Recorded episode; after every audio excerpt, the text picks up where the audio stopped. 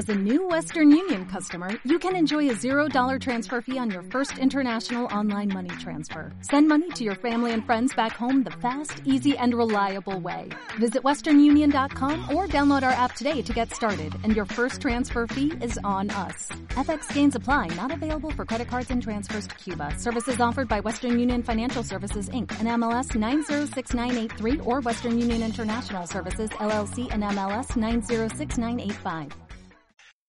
¿Ustedes creen que esta cosita, mírenme, me va a proteger del demonio del COVID-19? Esto no protege. Es la sangre de Cristo que nos protege del COVID-19.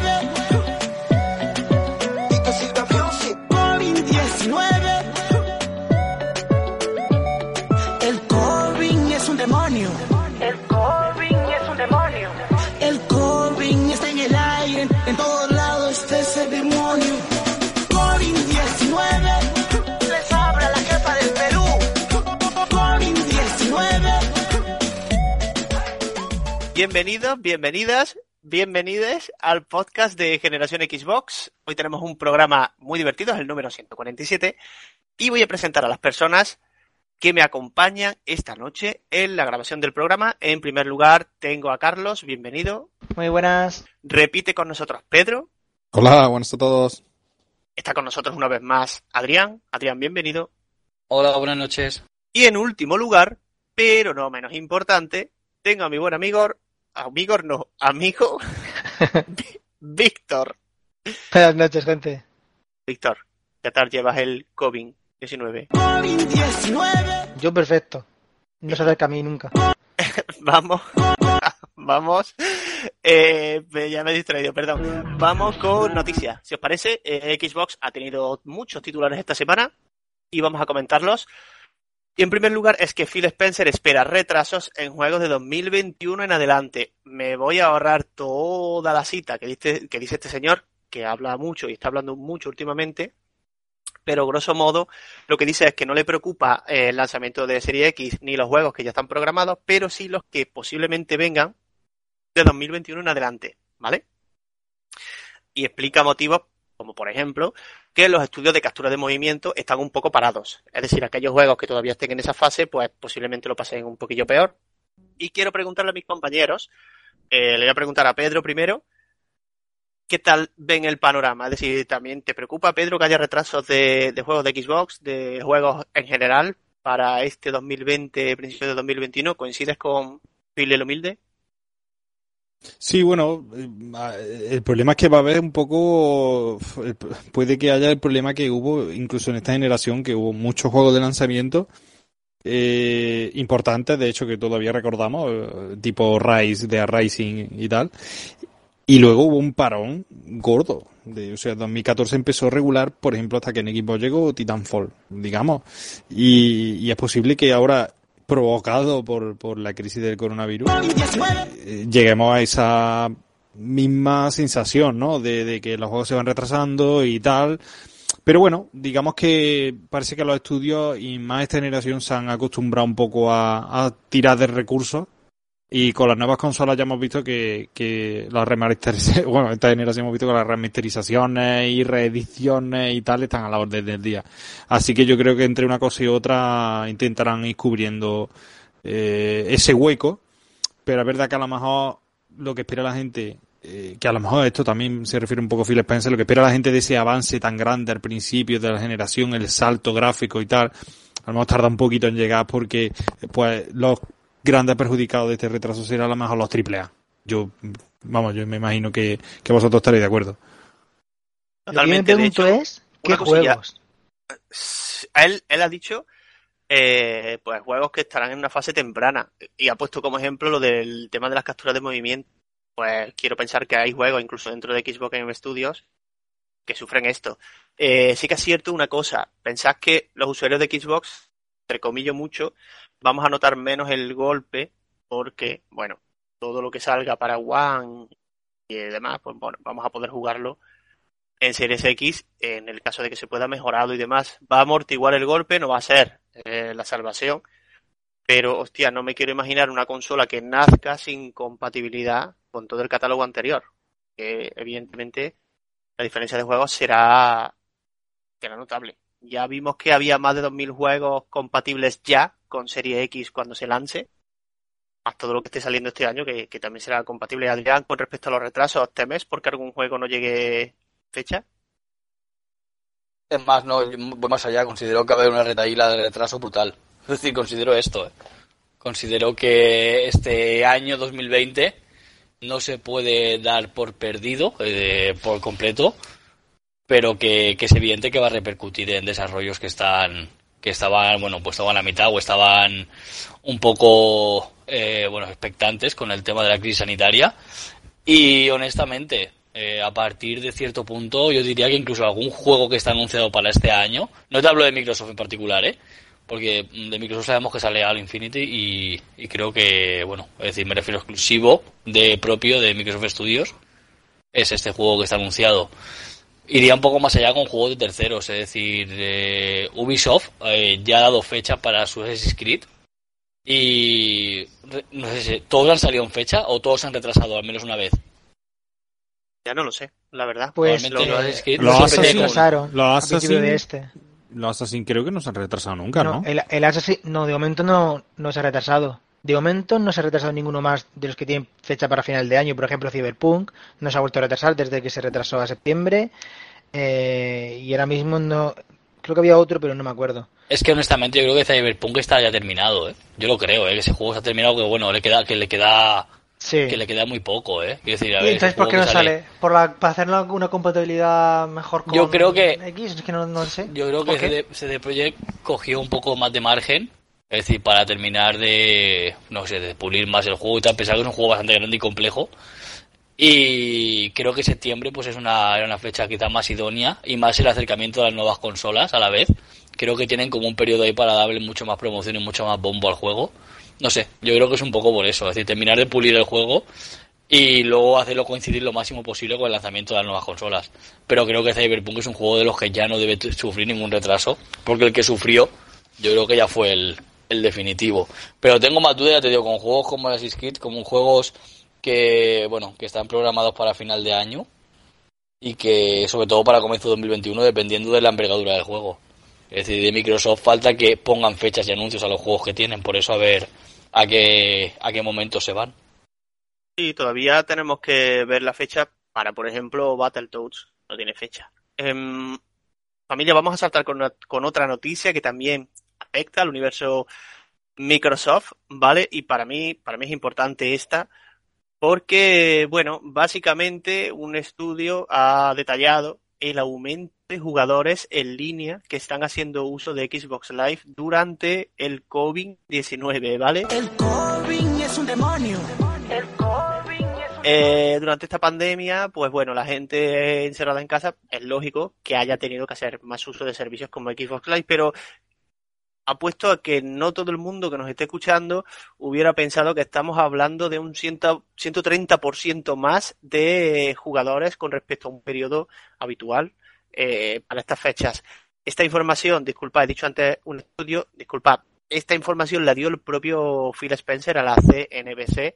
Me parece un dato brutal y que seguramente, yo no sé si coincides conmigo en esto, Carlos, pero seguramente Ahora que mucha gente que tenía la consola un poco aparcada, o incluso gente que ha entrado nueva, que ahí imagino que habrá un, porcentaje de nuevos jugadores grandes, eh, acaben permaneciendo más tiempo del que ya pasaban en el servicio. No sé, ¿tú qué opinas? Sí, yo creo que obviamente el, todos los servicios online, todos los servicios de ese estilo se han visto beneficiados por, por, lo, por la mala situación en la que encontramos de confinamiento obligatorio y claro, eso ha hecho que la gente tenga más tiempo en casa y porque tiene que estar por narices, entonces al final es que eh, si no estás viendo una serie te pones los, te pones a jugar y puede que a lo mejor para gente como yo, como Víctor, que ya, ya estaba mucho tiempo en casa y teníamos eso siempre, no se ha notado, pero por ejemplo, tú incluso lo has notado que a lo mejor juegas más. Eh, a lo mejor depende si tus hijos te dejan, pero tienes más tiempo. Puedes tener más tiempo. Es que al final mucha gente que una vez lo pruebas te vas a quedar enganchado y por eso se ha notado tanto esto. Eh, mm, me parece que salieron eh, cifras de ese mismo estilo o algo así cuando lo que lo dijo Netflix, que había aumentado el uso de Netflix o las suscripciones una barbaridad. Y al final esto cuando lo pruebas ya te enganchas. A ver, yo durante la cuarentena es cierto que jugué más y eso ha hecho que me reencuentre con la consola. Eh, durante estuve una temporada, imagino que a, Adrián y a Pedro le habrá pasado igual. Eh, el poco tiempo que tenía, pues casi que lo dedicaba a la web. Ahora al final estoy encontrando tiempo no solo para la web, sino para jugar otra vez. Me estoy pasando de nuevo To Human, por cierto. Y... Claro, como, como, no tienes juegos nuevos que pasarte, te vas a pasarte un juego, ¿verdad? Pues sea como cuatro o cinco veces soy, de hace 20 años y es muy malo. Y eh, si en julio, lo digo aquí ya, ¿eh? para los que escuchen el podcast, si en julio se anuncia eh, un, un, nuevo Fable, voy a darle un repaso a toda la franquicia y posiblemente hasta me anime a subirlo al canal de Generación Xbox, pero bueno, ese no es el caso. El caso es que es verdad que le eché más horas y me he vuelto a reenganchar con la consola. Una temporada en la que la tenía ahí un poco muerto de risa, no paraba y, bueno, ahora todas las tardes, noches me obligo a jugar un ratito, mi media horita, mi hora y media o dos horas, según, como decías tú, me dejen los niños y ya está. Vamos con otra noticia, familia, y aquí quiero que eh, Víctor no se vaya muy lejos, ni Carlos tampoco, porque hacen mucho uso de, del servicio. Básicamente, os lo resumo, es muy fácil, lo hemos estado comentando antes un poco. El Mixer ha sido la única plataforma de streaming que no ha crecido, ¿de acuerdo? Eh, bueno, ha crecido, pero un 0,2% en comparación con un 101% que ha crecido Twitch, un 65% que ha crecido YouTube Gaming, un 238% que ha subido Facebook Gaming, que de hecho, llamarme loco, pero tiene pinta de ser uno de los de las plataformas más potentes que vayamos a ver de streaming de videojuegos. Más que nada porque la base de jugadores y de usuarios es gigantesca. Mixer se queda en 0,2 y el resto de plataformas, pues un batiburrillo ahí. Eh, Víctor, esto no hay mucho que comentar, no ha crecido y punto. Pero tú que hasta hace poco y nada has estado haciendo uso muy intensivo de Mixer, ¿cuáles son las claves por las que crees que Mixer ha caído en desgracia o está ahí un poco como en tierra de nadie? Yo pienso que, vamos a ver, hizo, hizo movimientos como pillar a Ninja y a varios, digamos, a, varios de los streamers más importantes que tenía Twitch y pienso que fueron buenos movimientos, pero solo con eso no haces nada. Eso lo haces bien, sobre todo a nivel de marketing, atraes a gente, atraes, haces que pequeños digan, coño, que estos grandes están aquí, pues venga, y entonces se fijen en, la, en, en tu plataforma. Pero si eso no va junto con medidas como, por ejemplo, eh, digamos, aflojar, dar más facilidades para que los pequeños tengan algún tipo de, de monetización, como por ejemplo actualmente, pues eh, el requisito para que se te puedan suscribir al canal, pues son 2.000 seguidores y, y después una media de X, X espectadores. Pues 2.000 seguidores no es fácil de conseguir. Vamos a ver, eh, para empezar, pues eh, Twitch tiene unas, unas condiciones mucho más flexibles y, joder, como mínimo lo que podrías hacer es, por ejemplo, 500 seguidores y le, que la gente se, se pudiera eh, suscribir con 500 seguidores. Al fin y al cabo, que la gente se afiance, darle motivación. Pero claro, son dificultades y aparte pues tardan mucho en actualizar, en, en aplicar novedades, en aplicar cambios, mejoras. Es un poco de todo, pero sobre todo eso, unas, unas, unos requisitos muy, muy exigentes, sinceramente.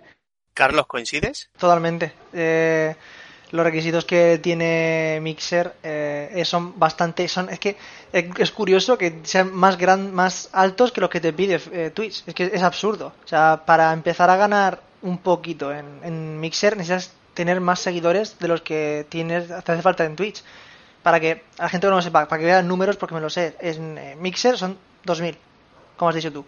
Y en, YouTube, en Twitch te hace falta tener 50 seguidores.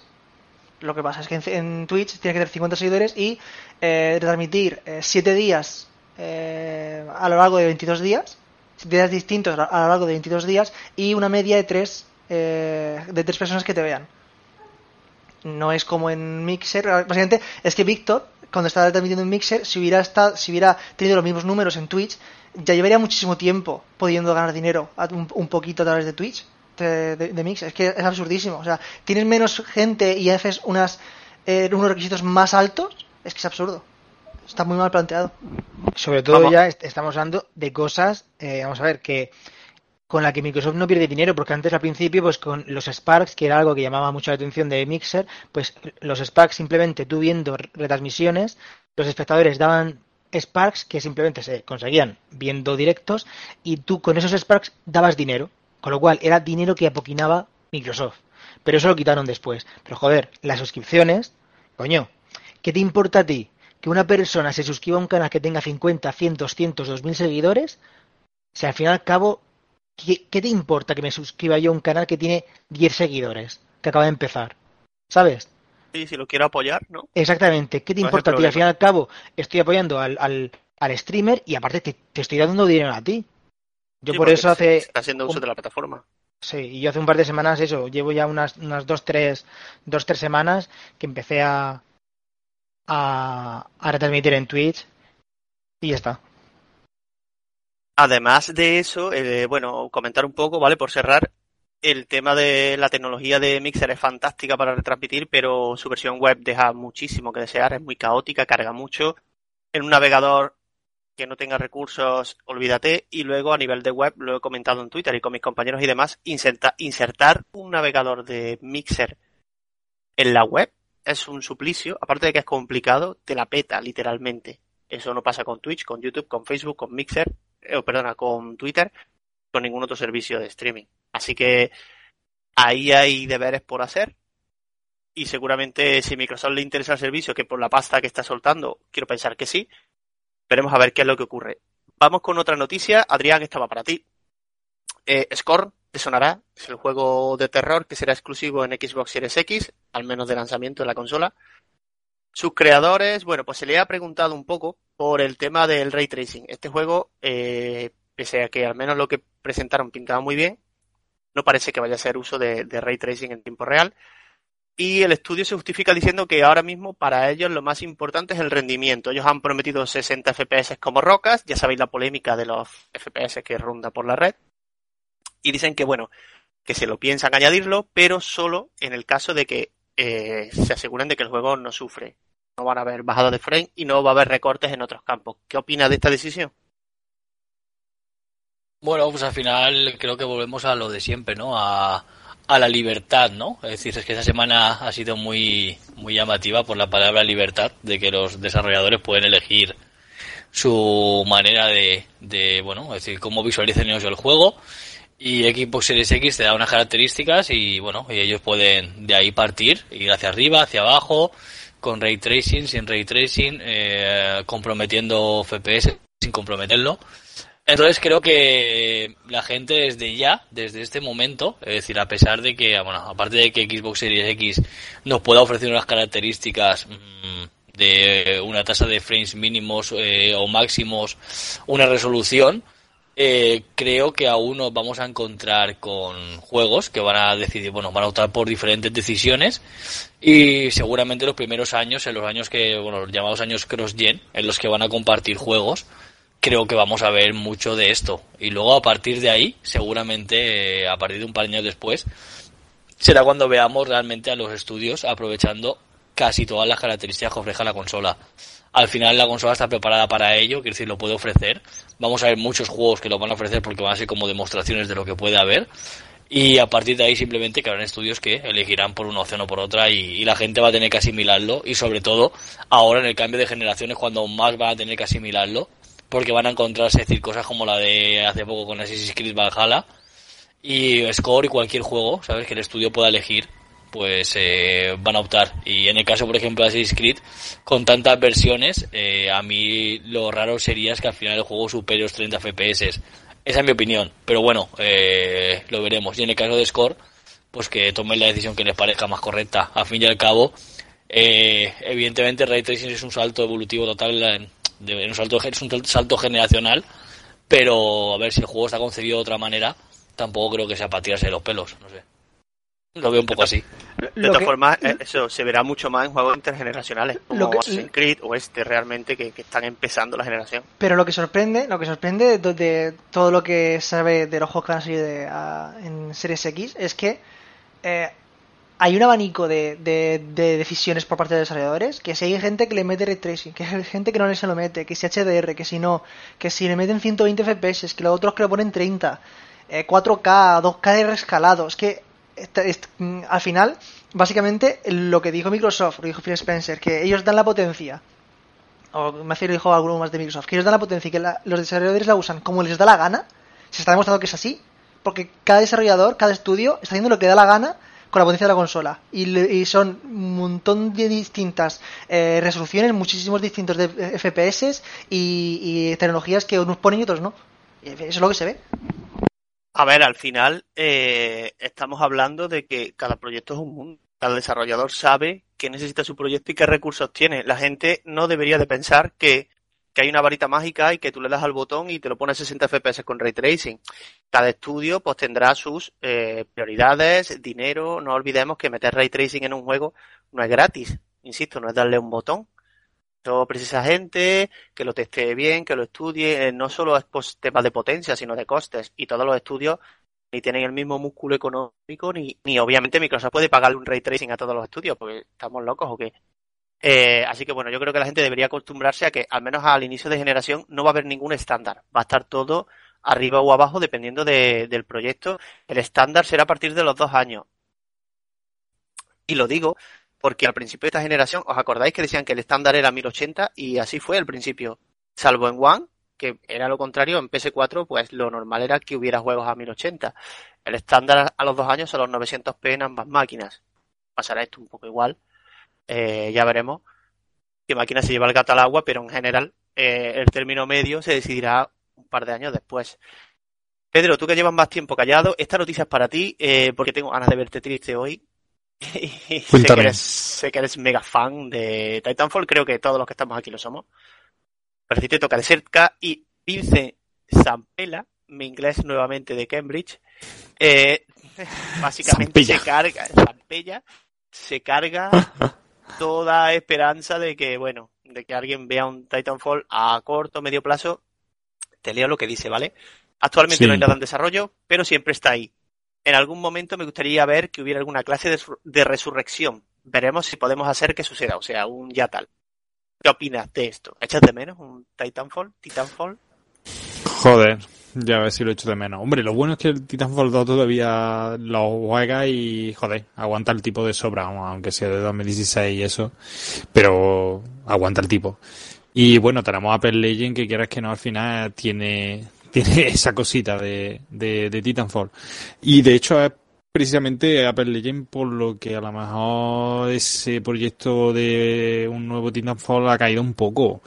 Eh, hay que recordar que sobre estas mismas, no, vamos, no sé si nosotros al final hemos puesto el tweet, pero en febrero de el año pasado, justamente recién sacado Apple Legend, el mismo Sampela dijo que había una experiencia premium de Titanfall en curso. O sea que eh, no es que ahora mismo es, o sea, la declaración de hoy ha sido casi como una cancelación. Y de hecho se dice que, que, que lo ha cancelado, que ese supuesto Titanfall 3 eh, lo ha cancelado en favor de, de Apple Legend y de bueno otros proyectos que ahora mismo por Respawn sabéis que, que de hecho a Sampela se le ha dado más poder, un nuevo estudio eh, que digamos que ha absorbido Respawn y, y bueno, nos traerán otras cositas de bastante talento, pero por desgracia, pues una de ellas no es mi querido Titanfall, que sigo pensando que es una de las IP estrellas que ha nacido en esta generación. En resumen, a Zampela se la pela. Eh, vamos con... Es muy malo, Digamos, es un, tío- un un con mucho talento, la verdad, y joder, eh, el, el es la mente que creó el Call of Duty 4, eh, Modern Warfare 2 y, Titanfall, eh, estamos hablando de Jedi Fallen Order, o sea, al final to- todos estos títulos que quieras que no son títulos muy notables o de mucha calidad o incluso innovadores en la industria, que esté ganando, digamos, poder en proyectos y en la propia EA, yo creo que es bueno para todos, sobre todo porque Hombre, cl- claramente estamos viendo que es un tipo que, que lo mismo te saca un multijugador estrella como Apple Legend, que lo mismo te saca un jugador, o sea, un título de un solo jugador como, como Jedi Fallen Order, que no es producto directo, o sea, no es evidentemente el, el encargado del estudio, pero no era el productor directo. Pero coño, joder, son, son, son títulos y que además- que la gente pide, que la gente pide esas aventuras dedicadas para un solo jugador, campañas grandes y que coño, basado en Star Wars encima, que es una franquicia que ha sido el único que ha conseguido devolver, por ejemplo, a, a, la franquicia Star Wars no a ese nivel de calidad que a lo mejor la gente quería y no le gustan los multijugadores, las cosas como son, ¿no? Hay que darle todo el mérito que merece y, y bueno, lamentablemente por Titanfall decía que aparte de aparte de eso que comenta, también es cierto que hostia, a las franquicias les viene bien descansar de vez en cuando, ¿sabes? Y sobre todo al estudio, Sí, sí. no estar enfrascado en una franquicia también le va bien y creo que esa es parte de eso es parte del éxito de de este de Respawn en los juegazos que se ha ido calzando porque entre proyecto y proyecto han podido elegir hacer cosas nuevas. Adrián, vamos con, con noticias de Game Pass, ¿vale? Eh, la primera de ellas es que Crusader Kings 3 llegará de lanzamiento a Xbox Game Pass para PC, para los que estén interesados en el juego. Si no me falla la memoria, llega el 21 de septiembre, no me hagáis mucho caso. Me suena que sí. Pero la segunda, que es más importante y por eso te citaba, es que, bueno, el décimo aniversario de Alan Wake ha hecho que Remedy, pues bueno, nos anuncie que Alan Wake llegará a Xbox Game Pass el 21 de mayo para consolas y PC. Adrián, tú que eres muy fan del escritor atormentado, ¿cómo recoges esta noticia y sobre todo, qué futuro le ves a, a Alan Wake? Es un sobreviviente, Alan, ¿no? El escritor no. frustrado es un Este es- sobreviviente. Este es superviviente, este, este vino en castellano, castellano, ¿no? Sí, No, pero España, como, sí. pero como has dicho eso de el, el escritor, no sé lo que has dicho. Atormentado. Me ha sonado- me ha sonado un poco- Ah, te ha sonado sobreviviente a A, cajuela. a telenovela sobreviviente. Bueno, ¿qué opinas del sobreviviente? A ver, pues que considero que, que a Alan Wake se le está pasando ya un poco el arroz, eh, ya está. Es decir, considero eso, no sé, yo creo que Remedy o no sabe o no quiere, co- no sabe, o no sabe o no quiere encajar un nuevo juego. Es decir, ha tenido un mogollón de oportunidades. Recordemos que Alan Wake estuvo ocho años en desarrollo, no sé cuántos años estuvo. Es decir, hay vídeos por ahí de lo que era el concepto inicial a lo que luego tuvimos. No que fuera peor, ¿eh? Lo que tuvimos, ¿eh? Simplemente Iba a ser que- un sandbox, ¿te acuerdas? Sí, exactamente, que era, iba a ser un juego mucho más abierto que lo que luego nos llegó. Pero a mí, si te hablo como, como fan, te diría ojalá que, que tomara la decisión, se haga multiplataforma o no, que a esta altura ya me da igual. Considero que el final de Alan Wake deja bastantes cosas como para haber hecho otro juego. Y considero que al final eh, los fans de Alan Wake lo han pedido por activa y por pasiva a, Remedy. Y Remedy ha decidido, bueno, hacer juegos buenos, es decir, hacer Control, hacer Quantum Break, eh, de, decantarse por esas aventuras eh, para un jugador, pero por algún motivo no ha querido seguir explorando Alan Wake. Yo creo, honestamente, también que, que el cambio de generación le da una oportunidad perfecta para, para revivirlo y hacerlo exclusivo de Play 5. No, eso es broma. Es decir, debería, Sobre todo por la luz, la debería, iluminación. Debería revivirlo, por supuesto que sí. Es decir, yo creo, incluso te puedo asegurar que para mí, que fue criticado en cierto modo en su momento, la combinación eh, de luz y luego disparar y tal, a mí me parece cojonudo, el sistema de combate me parece cojonudo. Es decir, eh, muchos sistemas de combate de la generación 360 me parecen cojonudos, empezando por los Gears Software, y, y luego juegos como Toyuma. Bioshock, eh, es decir, me gustaba el tema de, de Toyuma. congelar, luego disparar. Posteriormente juegos como, como Dead Space, con Toyuma. el tema de, de también de parar el tiempo y disparar, eh, a ver, y luego también Alan Wake, con el tema de parar a los enemigos con la luz y luego disparar. Honestamente, que me gusta mucho el sistema de combates que se usaba en ese tipo de juegos, es decir, que al final eran, ya te digo, es decir, un poder, en cierto modo, y posteriormente el acabar con el enemigo. Y bueno, me gustaría pues ver una aventura de este tipo de, de calibre si fuera y si fuera Alan Wake 2 pues pues muchísimo mejor. Y como te digo, mm, el sistema de combate me gustaría y no, lo- y no a lo que iba, no me gustaría eh, una super evolución del sistema de combate. Me gustaría aprovechar el sistema de combate y seguramente se puede sacar aún mucho más partido de lo que vimos en, en el juego en equipos 360. Sí, algo más conservador. A ver, ahora con las tecnologías que hay de iluminación, Alan Wake podría pegar un pelotazo y tener muchos más entornos jugables, ahora que viene Ray Tracing y, de- bueno, en fin, historias, ¿no? Eh, una cosa antes de cerrar con el tema de Alan Wake. Antes hemos dicho que es cierto que iba a ser un sandbox, pero eh, también es justo mencionar que Alan Wake vive porque el proyecto se canceló.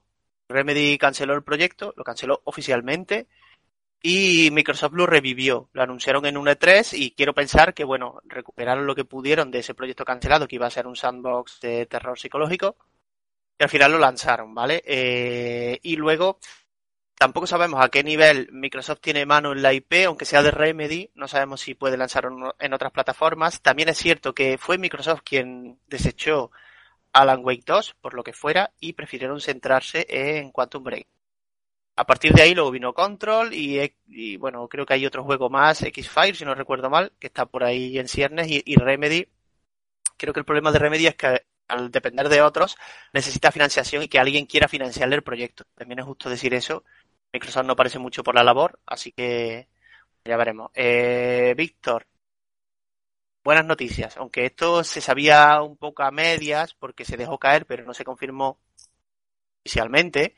Pero ahora sí, de todas, todas, todas, todas, todas, en el evento de junio, que me gustaría que lo recapitularas un poco, vamos a ver Halo Infinite. Es oficial, confirmadísimo por la propia Microsoft y dice, es posible que haya visto personas hablar de esto. Pero ahora sí, estamos emocionados, extremadamente emocionados, de confirmar que Halo Infinite será uno de los muchos títulos incluidos en el evento Xbox 2020 en junio. Háblanos un poco del evento para el que no sepa de qué va, el de junio, no el de julio, el de julio, no el de junio, perdón, y sobre todo, expectativas con Halo Infinite. Hombre, por supuesto. De, hecho, es el juego que más espero a día de hoy, por encima de Hellblade y el resto. Sobre el evento de julio. ¿Cómo, perdón? ¿Más que Ghost of Tsushima? Sí, bastante más. eh, iba a decir eso. el evento de julio básicamente es forma parte de, de, momento de unos Inside Xbox que van a tener lugar mensualmente. Empezó el primer Xbox Inside, fue en el que hubo este mes en mayo, que se centró en los third party e indies. Y en julio pues se centrará básicamente en los en first party, en todos los juegos, en, anunciarán y mostrarán juegos por parte de los estudios de, Xbox Game Studios. Eh, también se dice, no es oficial por parte de Micro, pero el ninja, el, el, el ninja, el Insider Shinobi, como tiene nombre de ninja, pues... El Shinobi ha dicho que... sí, dice que también van a haber third party. Pero como digo, esto no es oficial, eh, es por parte de un insider. Y... Pero tampoco me, me es descabellado, sinceramente. Eh, habrá otro Inside Xbox en junio, del cual no se sabe nada, no se sabe qué tipo de detalles pueden haber, pero lo habrá. De momento Microsoft no le da mucha importancia. Al que le da importancia es el de julio, que como ya digo, es eh, se centrará en lo que más en lo que más queremos realmente, que son los juegos y los anuncios por parte de las compras que hizo en los últimos dos años. Así que a ver, a ver cómo es. Lo malo que hay que esperar un mes y medio y a ver qué y a ver qué muestran. Y el abanderado, pues es eso. De momento el abanderado es Halo Infinite, que es el que se el que va a, salir con Xbox Series X y, es uno de los que se supone que sí, básicamente sí. Vamos un poco ya con la chicha, ¿vale? Si os parece bien, vamos a la Next Gen. Ya, bueno, antes hemos estado rozándola con Halo Infinite, pero todavía no hemos visto nada. Carlos, si estás por ahí, me gustaría preguntarte, ¿se ha mostrado por fin eh, algo entre comillas corriendo en hardware NetGen y es la demo, no olvidemos que es una demo técnica, que no es ni siquiera un juego, aunque ellos digan que es jugable, pero bueno, es una demo técnica. Eh, se ha mostrado en PlayStation 5, eh, más allá de detalles técnicos, que si queréis luego ahondamos en eso, me gustaría saber tus impresiones, sensaciones, qué, esperas de este motor, ¿te ha impresionado, no te ha impresionado? En fin, eh, ¿qué piensas de un Real Engine 5? A ver, eh, teniendo en cuenta que lo que se vio no hacía uso de, ray tracing porque usaba una tecnología que lo imitaba porque va a ser un van a haber muchos juegos que, usan el engine que de la anterior generación pero se vio se veía muy bien. O sea mm, no va a ser es que ya es complicado que sea esos saltos de generación tan grandes que había que hubo que se podía ver como, como decía Phil Spencer que iba a ser, que ah, la siguiente generación va a ser un salto como el 2D al 3D. No creo, yo no creo que sea tan real así, no creo que vaya a ser eso, pero se ve muy bien. Y, y los juegos que, teniendo en cuenta que esto no hace ray tracing, los juegos cuando usen realmente ray tracing, se van a ver increíbles. Que va, va a ser va a estar muy bien. Cuando sea el primer juego usando un Real Engine 5 pensado totalmente para Next Gen, que sea usando ya Ray Tracing, va a ser increíble. Esta demo, pues, va a, corregirme si me equivoco, va a 2K eh, y, va a 30 FPS. 4K dinámico. Dijeron 1440p dinámico, pero bueno, y 2K. Y bueno, básicamente se centraron en presentar dos tecnologías, que es la Lumen, que es un tipo de iluminación global, y eh, el Nanite, que no sé exactamente de qué va, pero creo que es eh, ayuda a, los artistas a, dar facilidades a la hora de dar geometría y, digamos, más detalles a los, a los escenarios, que es una de las cosas en las que más... Sí, importar, por ejemplo, más... modelo de ZBrush, arrastras, se lo llevas a un Real Engine y te lo recrea. Algo así pues también. Está muy bien. Facilidades. Pedro, eh, aprovechando que ibas a medio intervenir, un detalle antes de nada que he leído en Twitter mucha movida con esto y demás. Para los que tengan dudas, no, ningún juego de Xbox Game Studios eh, que sepamos, que esté anunciado, hace uso de Unreal Engine 5. Básicamente porque los kits de desarrollo de Unreal Engine se empezarán a enviar a partir de 2021, lo cual, eh, si un juego lleva en desarrollo desde hace 2-3 años, no tiene lógica ninguna. No hay ninguno que lo use, que se vean de putísima madre, ¿vale? Esto no va a impactar en la calidad gráfica de lo que vamos a ver, pero es cierto que por ahí he leído que el Blade 2 lo usaba y no, no es que lo usaba. Y Phil Spencer no, no ha dicho que lo iba a usar. Ha dicho que le encantaría ver juegos de estos estudios corriendo con ese motor, pero que ya usa con Real Engine. Eh, Pedro, sobre todo, Next Gen, tus sensaciones sobre lo que hemos visto con un Real Engine 5, qué esperas y demás. Antes de que contestes, te voy a decir una cosa. Ten en cuenta que en esta generación hemos visto en Unreal Engine 4 cosas tan bestias como Gear 5. Eh, es tu, ¿Cuál es tu IP con el motor nuevo? Hombre, eh, una de las cosas que, hombre, evidentemente lo que vimos pues era espectacular, las cosas como son. Eh, pero bueno, una de las cosas que a lo mejor más ha sido sorprendente es que, vamos, sabéis que este, la demo que vimos no usaba ray tracing. Entonces, eh, claro, usaba este método de iluminación que de hecho yo me he estado viendo los vídeos de, Digital Foundry, uno comentándolo y otro analizando la demo. Y no es un, o sea, hace como si fuese una especie con el tema de la iluminación, hace una especie de iluminación muy parecida a la que hace el ray tracing, pero para que no se haga el cálculo en directo, eh, o sea, digamos que instantáneo, eh, lo usa como si fuesen por pequeños frames, ¿no? Entonces va, va eh, no, en este caso no estamos hablando, por ejemplo, de la iluminación asíncrona esta que la Ferret, que es la que usaba, por ejemplo, Forza, cuando hablamos de eso, que eso era como una maravilla y tal.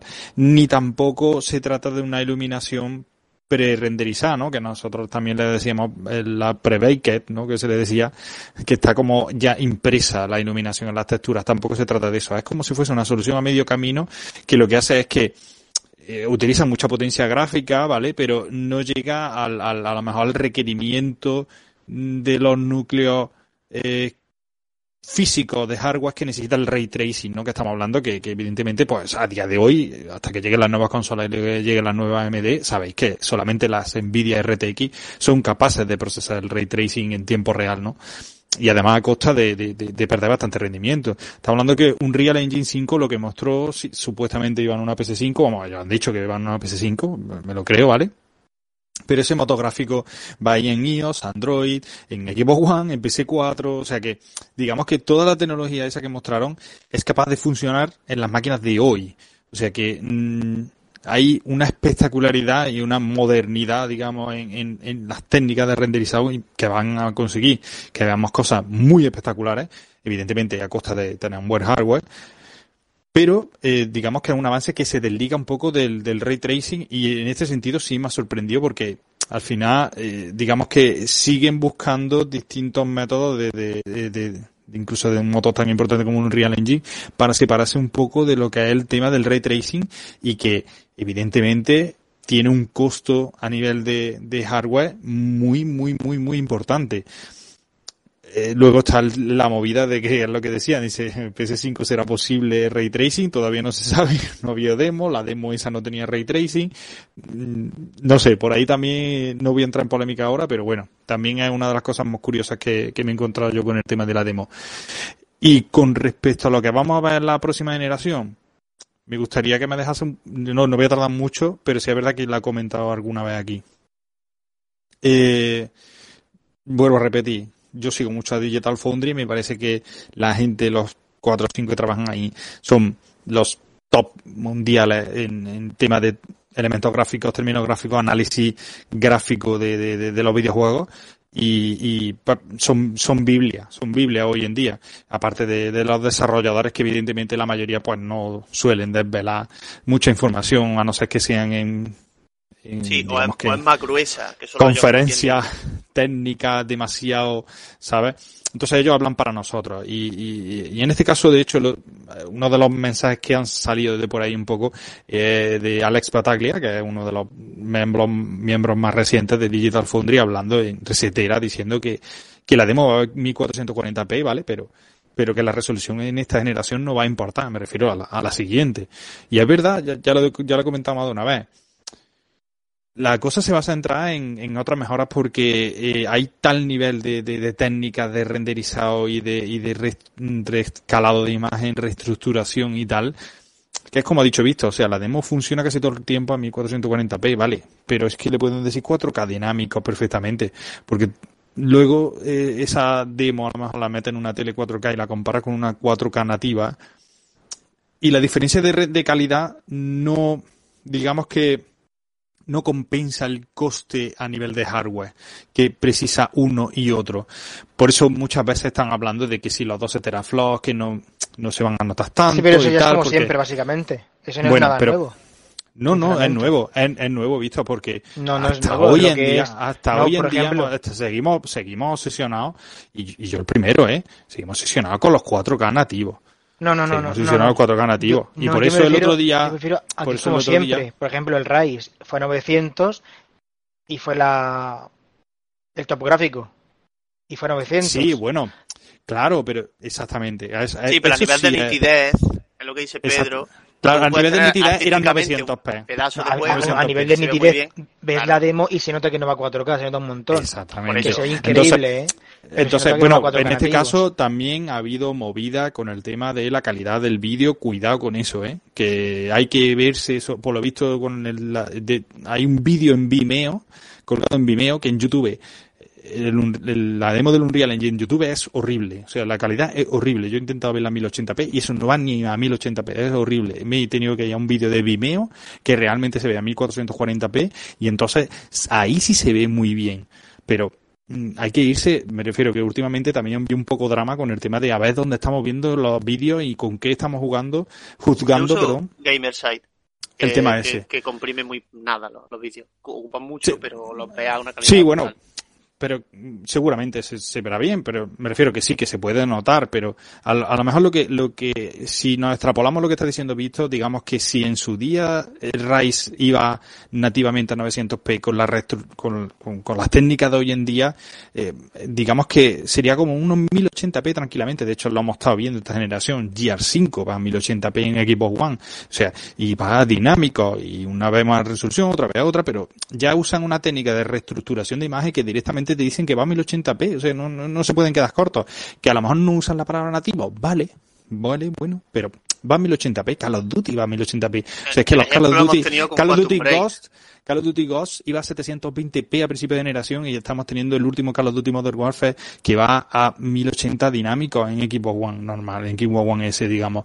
Entonces, estamos hablando que el, el tema de resolución se va a quedar en un segundo plano y lo que va a importar es eh, lo que hemos visto en un Unreal Engine, unas técnicas de renderizado nuevas, sí, el ray ahora, tracing y los eh, 60 la cosa es que la- mira, yo sinceramente, vamos, eso es una cosa, eso no es nuevo. Es por lo que lo he dicho y es algo que me molesta, que esto se venda como nuevo.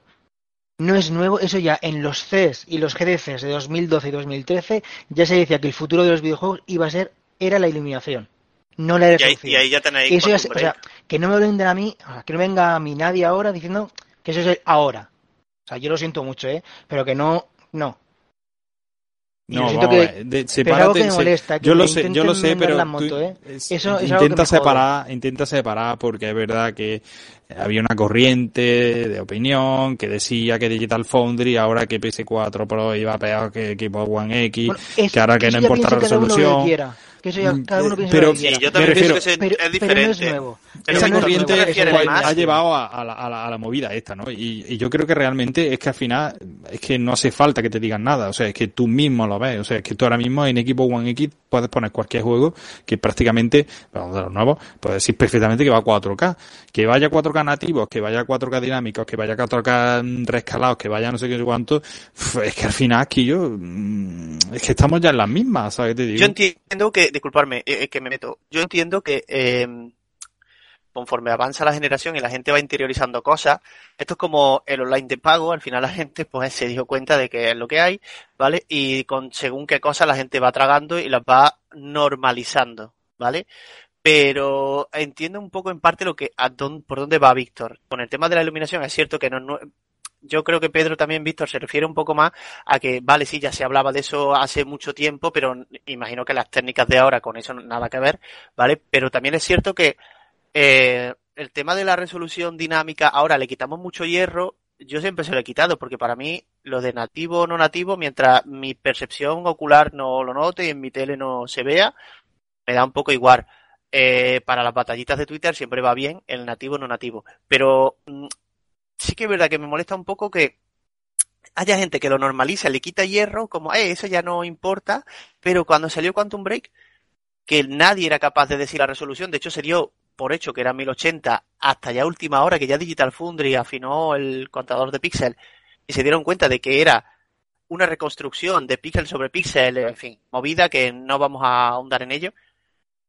Hasta que Digital Foundry hizo saltar la liebre, todo el mundo pensábamos que iba a 1080. Nadie lo notó, más allá de la borrosidad que ya imprimía el propio juego y la luz. Pero la resolución, al final vimos que eran 720p reconstruidos y en el caso más sangrante, el Rainbow Six, que ahí está dando guerra, está a 400, 540p reconstruidos. Quiero decir que no son, Cierto, que no son juegos nuevos Y con el tema de la resolución dinámica no es nuevo. El, proble- el problema no. La cosa está en que ahora la gente lo ha normalizado y normalizarán muchas cosas. Ahora hay mucho revuelo con los 60 FPS. Ya veréis cómo la gente acaba normalizando según qué cosas. Yo sigo pensando que eh, no debe, ni debería, al menos como jugador, prefiero que sea el desarrollador el que decida impresionarme a mí, no yo decirle cómo tiene que hacerlo. Eh, hay mucha gente que se va a sorprender la de juegos que vamos a jugar a 30 fotogramas por segundo de esta generación. Eh, por más que se diga que el hardware es capaz, y seguro que es capaz, pero habrá estudios pequeños que digan, hostia, es que yo tengo a tres trabajadores.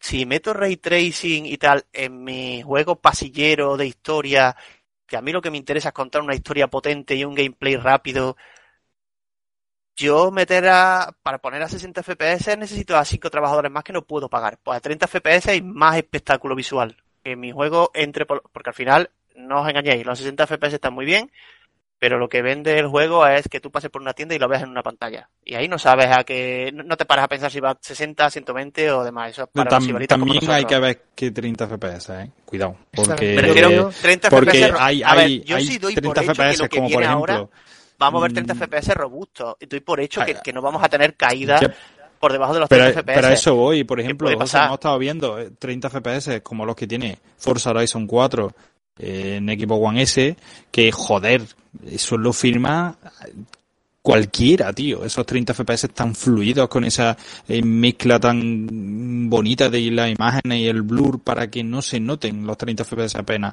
Y luego hay juegos, tío, verás, me he ido muy al extremo, ¿vale? Pero yo he jugado a- recientemente al Daimler 1998 y el va a son 30 estudios FPS. indie, Pedro. Ya, el problema pero me no refiero- es pero- del hardware. Yo pero donde lo voy que me refiero es el que al hardware final, está ahí, con la misma tasa de frame- y te va a permitir que tú muevas el juego en base a tus recursos. La gente de Daimare, eh, te lo garantizo, te lo, te lo firmo ya, hoy, seguramente. La gente de Daimare, tú le das una serie X y con los recursos que tiene, posiblemente juegues a su juego y petardee igual. Da igual que le ponga, de hecho, petardea en PC, da igual el PC que tenga.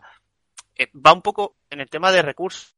Será imperdonable posiblemente para según qué estudios y según qué, qué proyectos.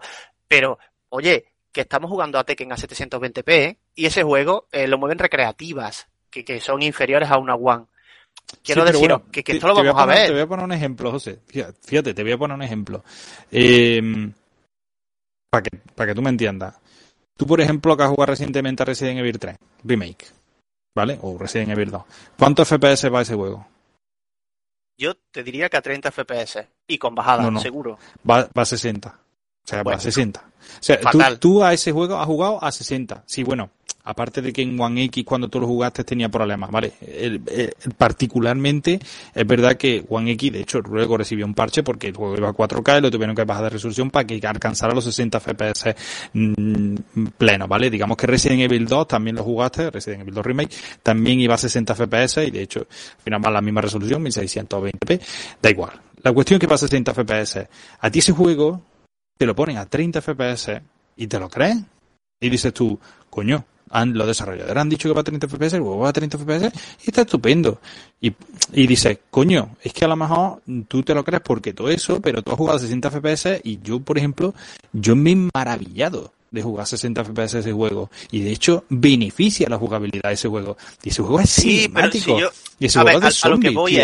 Entonces, yo yo, no para mí, por en- ejemplo, me refiero, espérate que me exprese. O sea, yo, para mí, por ejemplo, uno de los valores y, y, y mejoras que creo, yo te digo mi percepción personal, que creo realmente imperativa y necesaria es los 60 FPS para la próxima generación.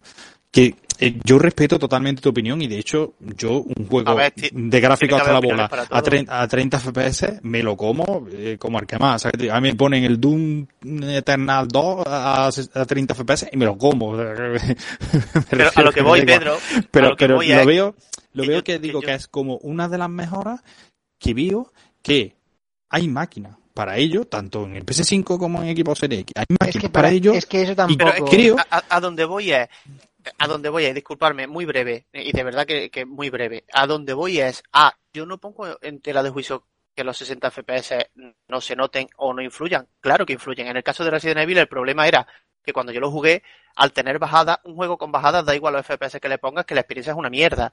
Si no los mantiene, si no mantienes los 60 fijos, vete a 30, porque es que es una mierda. Te cae, hay- en fin, historia, ¿vale?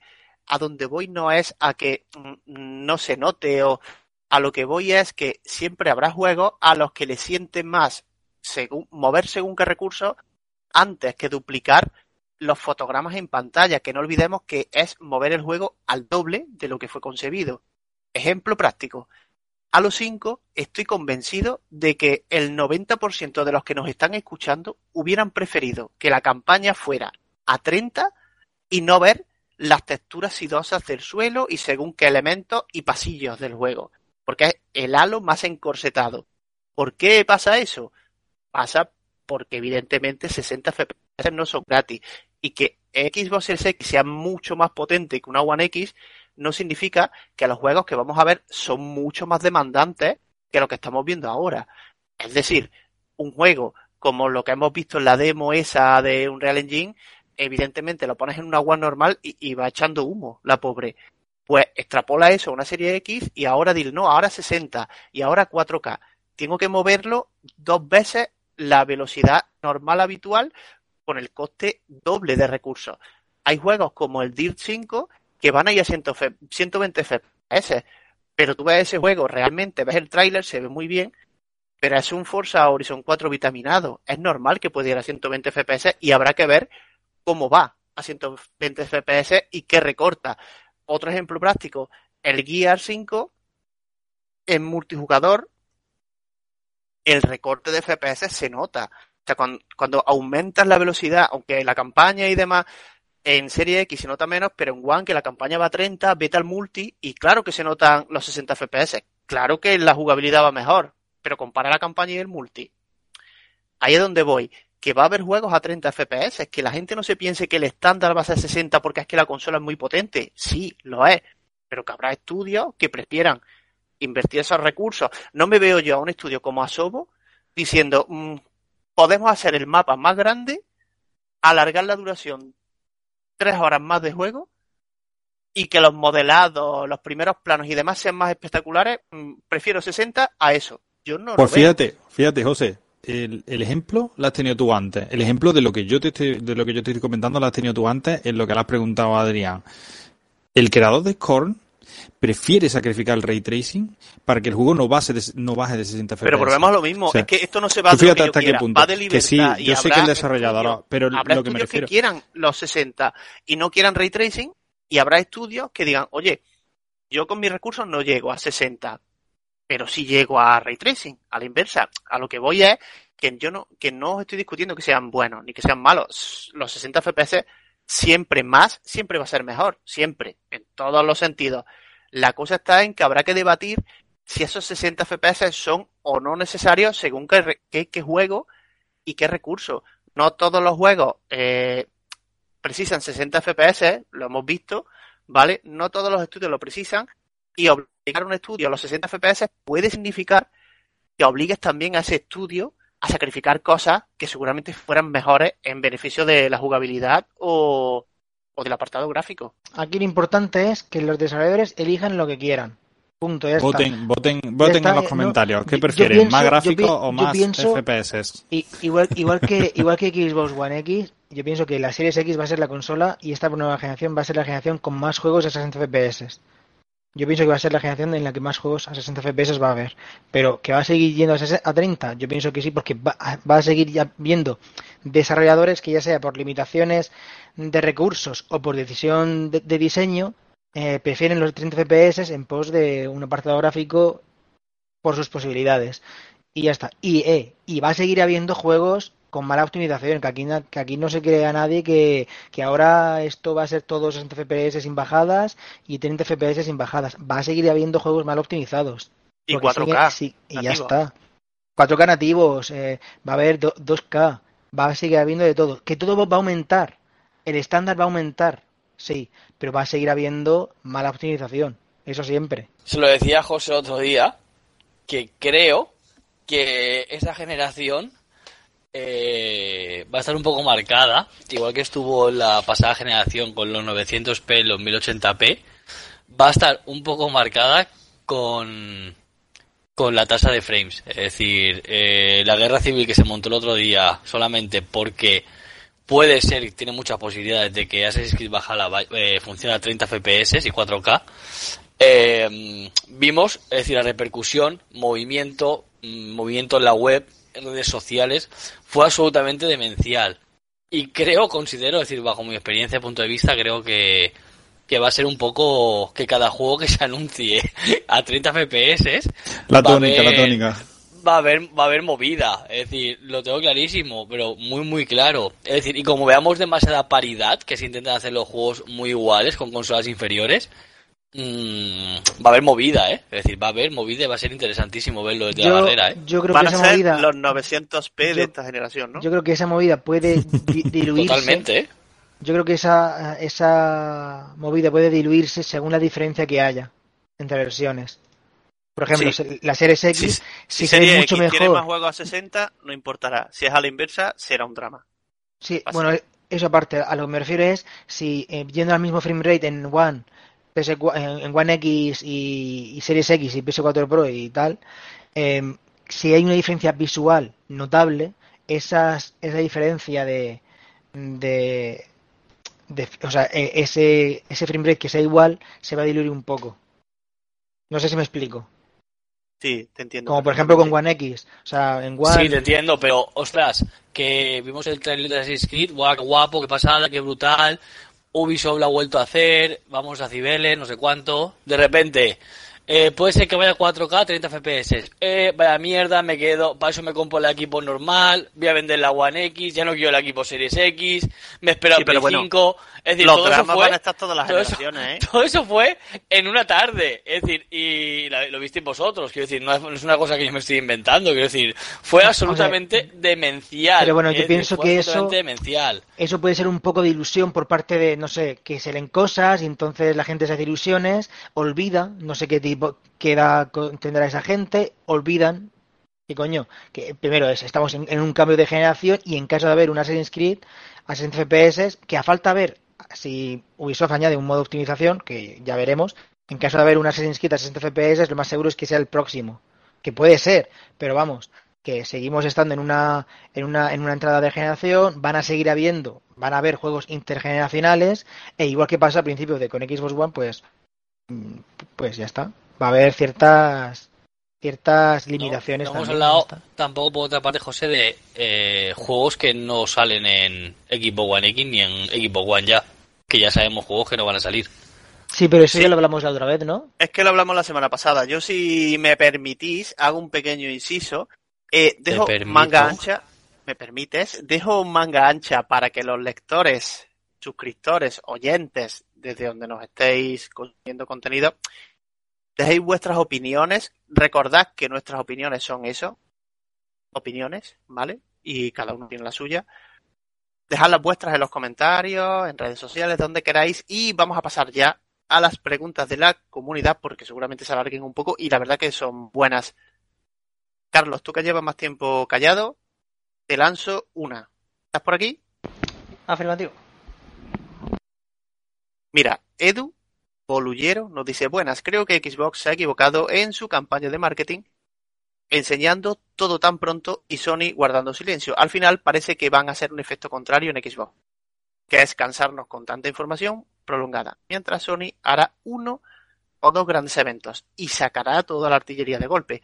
Un plan de choque lo que, hace, lo que hará será que la gente se fije más. Algo rollo de tres, eh, pero a saco.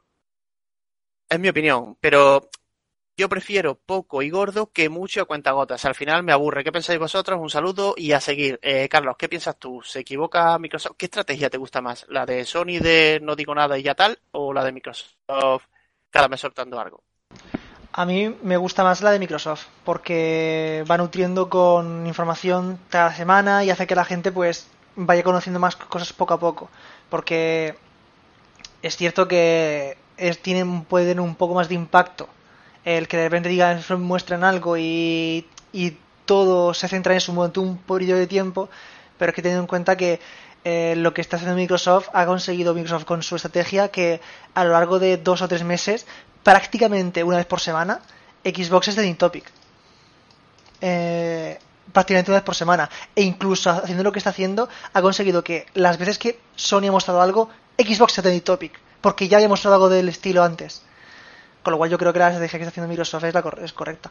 El problema de Microsoft es que como es la única que da información, está en el punto de mira de todo el mundo. De los que estamos deseando saber y de los que están deseando que se pegue algún Siempre Sí, lo hace mal, tío. O sea, ¿por qué, ¿por qué Siempre. siempre. lo hace mal? O sea, es decir, eh, ya no sé ya. ya como que si lo hace, si muestra mucho, es que muestra mucho, tío. Está de- es demasiado abierta, debería de esconder cositas para luego, porque es que, que, que no dice nada. Oh, es que es problema de comunicación, porque vaya para eso no me digan nada. pero- tío, es que de verdad estamos siempre buscando las excusas. Pero vamos a ver, Es como el drama de las fechas. Yo ¿Os entiendo, yo del de las sí, fechas de yo entiendo es que este, no este, que este fechas hombre. el juego es un teaser. Y cuando Claro, se entiendo este con un hombre. juego con fecha, le critican que no muestre teasers. ya lo hablamos la semana pasada con el tema de los gameplay y el drama de decir, pero bueno, que yo he visto gameplay, yo no sé la gente, hombre, que sí que hay algunos juegos que eso, coño, pero ¿qué quieres? Poner ahí 10 minutos o como el of Tsushima ese que es un juego ahí, venga, voy a comprar un, un evento nada más que solo, Oye, para eh, eso, para montar cuidadito un, con un gameplay. Ghost, que No, no, no, pero si yo, eh, yo no estoy hablando del juego, sino lo que me refiero del evento, ¿no? Te marca un evento de eso y hablas de todo el juego y tal. Pues, coño, no había eventos que han, han hablado solo de un juego y han dicho lo mismo. Es que Xbox, que vaya tela, es que no sé qué, que sigue en play, y el otro hablando que no me hace gracia, que si Inside Xbox, vaya rollo, nada más que se entra en un juego. yo qué sé, tío, que al final es como, haga lo que haga la gente, habrá algunos que le gusten Sí, y sí. otros que no, que es lo que yo digo, tío, pero es que al final lo que me está dando la sensación es que en esta ocasión Xbox está dando una lesión, tío, de marketing, de decir, estoy siendo claro, estoy siendo conciso, estoy siendo completo, no quiero esconder nada, no quiero que la gente tenga dudas, y aún así, tío, se le, se le culpa, se le carga, se le mm, responsabiliza por incluso juegos que son third party, que no son ni cosa suya de decir, coño, que el juego es un third party, no, no, no, no lo estoy haciendo yo, espérate que, que yo te muestre los míos que están haciendo Xbox en estudio, ¿sabes? Para juzgarlos, ¿sabes? Yo creo que al final es la única compañía que está liberando información de nueva generación. Eso tiene su parte buena y es que estás solo sin que nadie te replique y tiene su parte mala y es que estás solo y habrá cualquier cosa en la que te equivoques o no o en la que desilusiones a según quién, pues como no hay nada con lo que comparar es malo. Imaginaros que Sony hubiera presentado también juegos third party de peor calidad, seguramente no estaríamos hablando de esto, estaríamos hablando de otra cosa, o a la inversa, ¿vale? Pero como Micro está solo, para lo bueno y para lo malo está solo. No, imaginaos simplemente que hubiese sido al revés. Imaginaos que toda esta situación hubiese sido al revés. Es que toda la, gente está la PS5 más la PS5 más potente y un evento Microsoft, eh, Microsoft callada siete meses. Microsoft callada siete meses. La PlayStation anuncia, Sony mostrando la PlayStation 5 en diciembre, más potente que eh, dos meses después. Microsoft presenta la Xbox Series X, menos potente. A los dos meses, Sony presenta un evento de 30 minutos en el que anuncian 12 juegos, 8 exclusivos. Yo aunque sean indie, aunque sean temporales y tal. No es por menospreciar al usuario. Imaginaos, eh, imaginaos esa, esa, situación al revés. No es por menospreciar al usuario que, que, ha dicho esto, pero seguramente eh, este usuario estaría demandando más información por parte de Microsoft, seguramente. Porque es, parece que es como el usuario de Xbox tenemos la manía de ser tan exigentes que llegamos a ser tontos. Porque lo que hacemos, exigimos tanto, exigimos tanto que no estamos conformes nunca. Siempre parece que el, que el, el césped del vecino es más, está más verde. Y no, eh, coño, que se anunciaron, se anunciaron 12 juegos, se mostraron 12 juegos. Algunos no eran, nuevos, pero la mayoría eran nuevos. 8 eh, que, joder, tres de ellos eh, de próxima generación, con tecnologías que iban a estar en Series X. Y no estamos contentos con nada. Nos van dando poco, a poco información de la consola y de los juegos. Y no, no, no nos conformamos con nada. Es que no lo entiendo. Estamos siempre quejándonos de que no llegan juegos. Los juegos japoneses. Se anuncia Yakuza que me parece de, los anuncios más importantes que se han hecho en los últimos tiempos. O sea, un Yakuza de lanzamiento en Xbox y, pasa desapercibido, que es un juego de lanzamiento, un Yakuza. Y no se da importancia a eso. Un juego como The Medium, en el que está involucrado el, compositor de, Silent Hill. Un juego, bueno, un al final yo creo que... a, lo que... a lo que voy es que se ha dado, que se han anunciado juegos importantes, juegos muy relevantes y da información constante.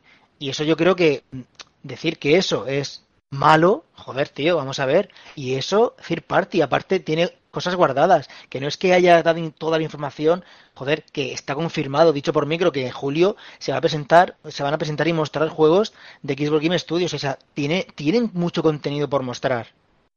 O sea, no es que no tengan nada. Es lo de siempre. Yo creo que al final todo esto es un poco cuestión de expectativas. Cada uno las expectativas que tuviera o, se encortara a mismo. También, y, ahí coincidiréis conmigo, la semana previa al Insight hubo muchos medios, eh, no señalo, pero hubo muchos medios que contribuyeron a engordar las expectativas. Creo que los que estamos aquí sabíamos lo que íbamos a ver, al menos yo lo sabía, y hubo medios que se va a ver, bueno, filtraciones en 4chan, eh, mi vecina del quinto también filtró Yo, lo que se va a ver. Entonces, eso es verdad, eso es verdad también. las expectativas de la gente y la gente espera otra cosa mucho mayor. Yo, por no alargar el podcast, ¿vale? Si queréis, vamos con más preguntas porque aquí hay alguna que tiene chicha. Eh, Adrián, son dos usuarios los que nos preguntan básicamente lo mismo.